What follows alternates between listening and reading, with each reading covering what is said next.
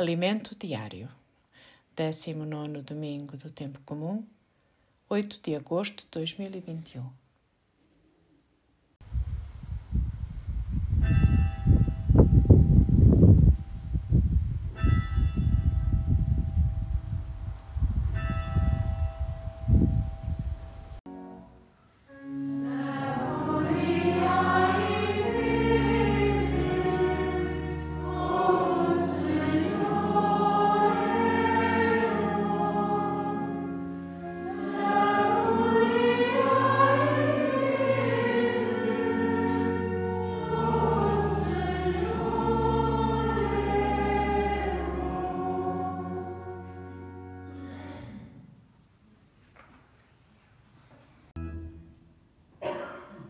O Senhor esteja convosco. Evangelho de Nosso Senhor Jesus Cristo, segundo São João.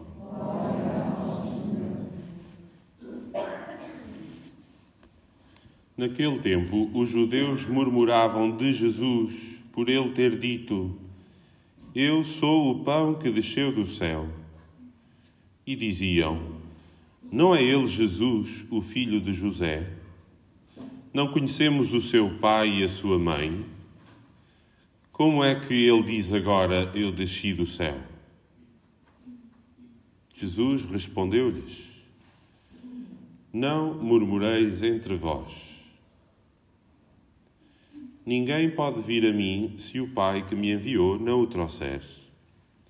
E eu ressuscitá-lo-ei no último dia.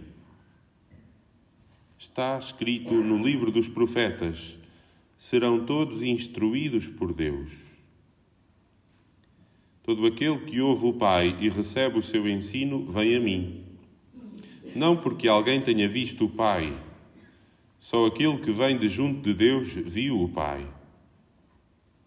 Em verdade, em verdade vos digo: quem acredita tem a vida eterna. Eu sou o pão da vida. No deserto, os vossos pais comeram o maná e morreram.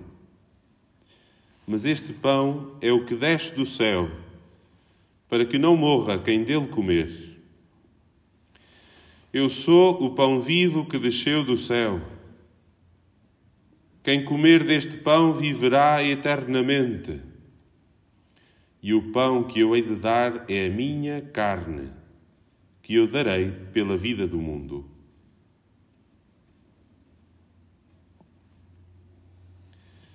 Palavra da salvação.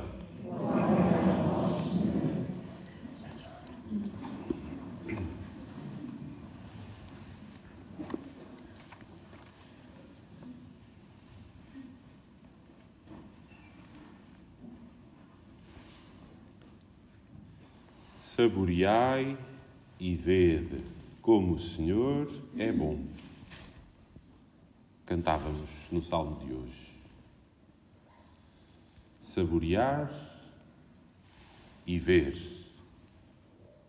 a bondade de Deus. Tu sabes o que significa saborear?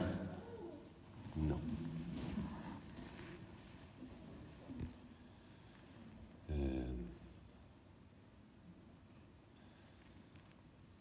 Quem conhecer a comida das irmãs sabe o que significa saborear é, Maria de Carmo? e nós precisamos de fazer com os dons de Deus na nossa vida o que fazemos com uma boa sobremesa. A sobremesa não é para comer a correr. É? Quando uma refeição tem sobremesa, significa que estamos para ficar. Estamos para ficar à mesa. Uh, e uh, vamos comendo devagarinho e saboreando. Saborear a bondade de Deus na nossa vida. A começar logo de manhã, quando nos levantamos e levantamos o store ou abrimos as persianas e vemos o sol, como hoje, a entrar pela nossa casa adentro. E contemplamos na beleza das coisas criadas o sabor de Deus. Ou quando eh, nos detemos a ver o horizonte de uma paisagem, é um dia propício para ir dar uma voltinha ali à Praia da Vieira e ver o pôr do sol. Precisamos disto. Precisamos ter cuidado para que não sejamos veículos de contágio para os outros. Ainda precisamos desse cuidado.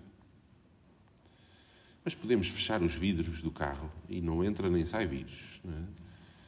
E uh, deixar que Deus nos fale através da sua obra. Isto é algo que a Igreja sempre apresentou como um caminho para a fé. Ver o Criador, a mão do Criador, às vezes escondida, subtil, serena, mas presente na sua criação. Depois de acordarmos, eh, chega a hora do almoço. E ao almoço, sentamos-nos em casa ao domingo com a família, não é? E almoçamos em família. Por que não saborear o dom que é aqueles que Deus nos deu que vivem debaixo do nosso teto. Saborear a alegria dos laços de sangue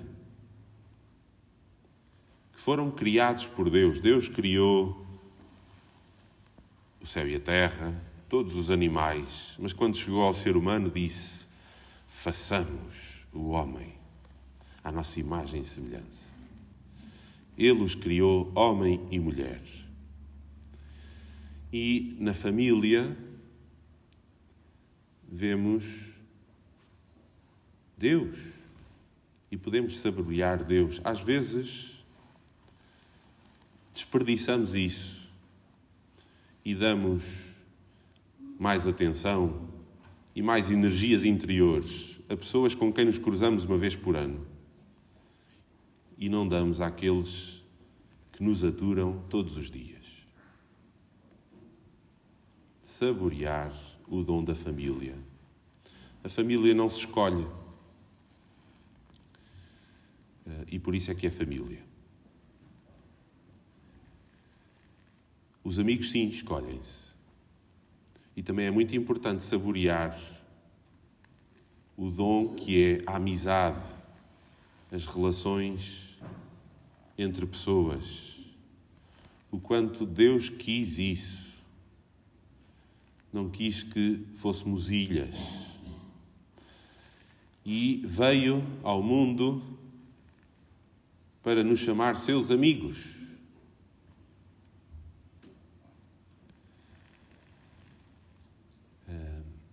Num amigo, nós não encontramos aquilo que queremos ouvir. Encontramos alguém que está disposto uh, descontraídamente caminhar connosco e crescer connosco. Num amigo ou numa amiga.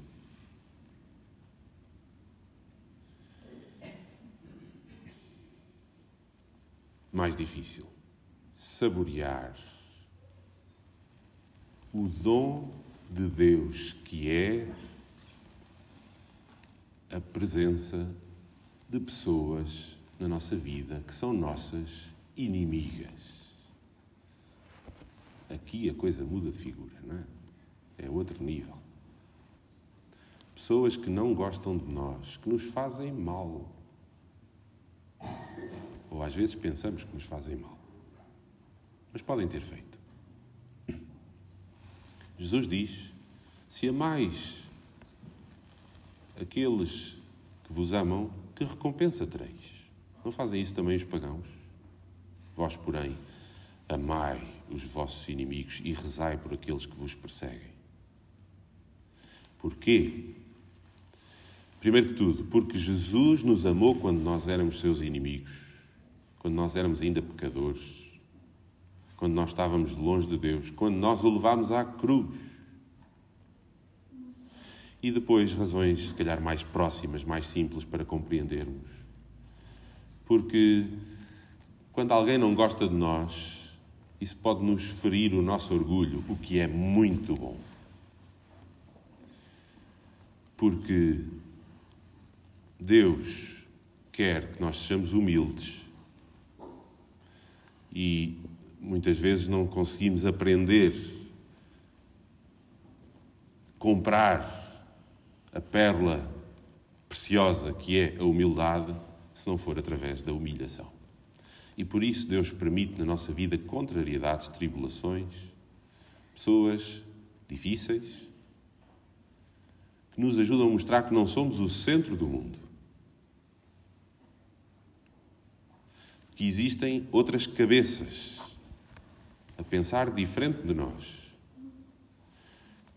que existem outros problemas além dos nossos problemas.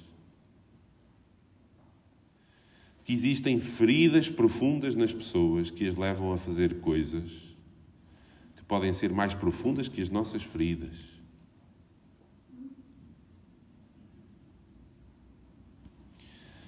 Saborear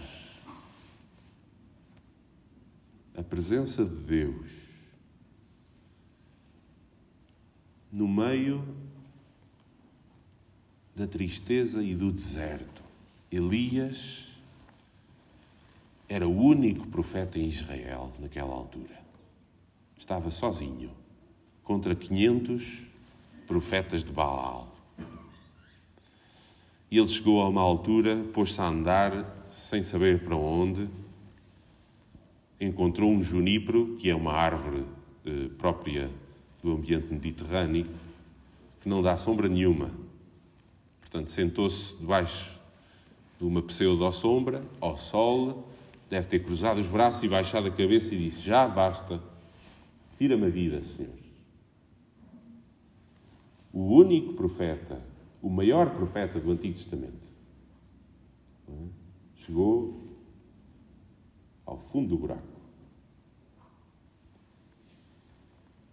E o Senhor, que o deixou ir lá abaixo ao abismo, não deixou de lhe estender a mão no momento certo e de lhe colocar diante dele, teimosamente, um pãozinho cozido em pedras aquecidas. E o anjo diz-lhe: Levanta-te e come. Naturalmente, Elias, na sua depressão, não come. As pessoas, quando estão deprimidas, não comem. Têm que ser obrigadas a comer. E o anjo disse-lhe outra vez: Levanta-te e come, que ainda tens um longo caminho a percorrer. E Elias acabará a sua vida e levado aos céus num carro de fogo, coroado de glória, e será uma profecia depois da vinda de João Batista que preparar o caminho do Senhor. Saborear os desertos, as aridezes, a cruz que o Senhor coloca na nossa vida. Este pão que alimentou Elias na sua dor é claramente uma referência uma fotografia antecipada do verdadeiro pão que alimenta a nossa vida, que é Jesus. E por isso, saborear e ver como o Senhor é bom significa vir adorá-lo cada domingo vir recebê-lo na Eucaristia, na comunhão. e experimentar que o Senhor é verdadeiramente o alimento de que nós precisamos. Às vezes pensamos que precisamos de muita coisa. Quem tem pão na mesa sabe que basta e o resto aparecerá. Se faltar pão na mesa, falta tudo. Mas quem tem pão na mesa sabe que o resto há de se arranjar. E nós temos a mesa posta todos os domingos. Se nos alimentarmos deste pão, diz o Senhor, não só nada nos faltará nesta vida, porque só Deus basta, como ainda Ele nos promete que teremos a vida eterna. Porque este pão não é um pão qualquer, é o pão vivo que desceu do céu e que entra em nós mortos e nos dá vida e nos faz subir aos céus.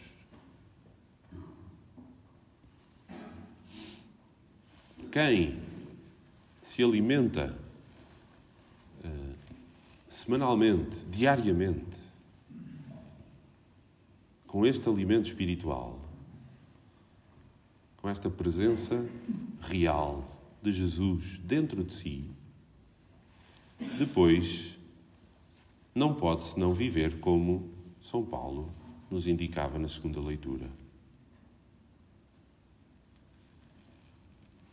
Porque reconhecemos que somos membros do mesmo corpo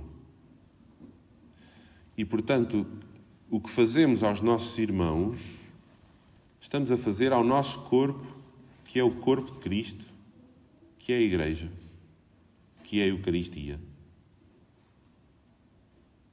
E por isso, no meio de vós, no meio de nós, seja eliminado tudo o que é azedume, irritação, cólera, insulto, maldicência, toda a espécie de maldade.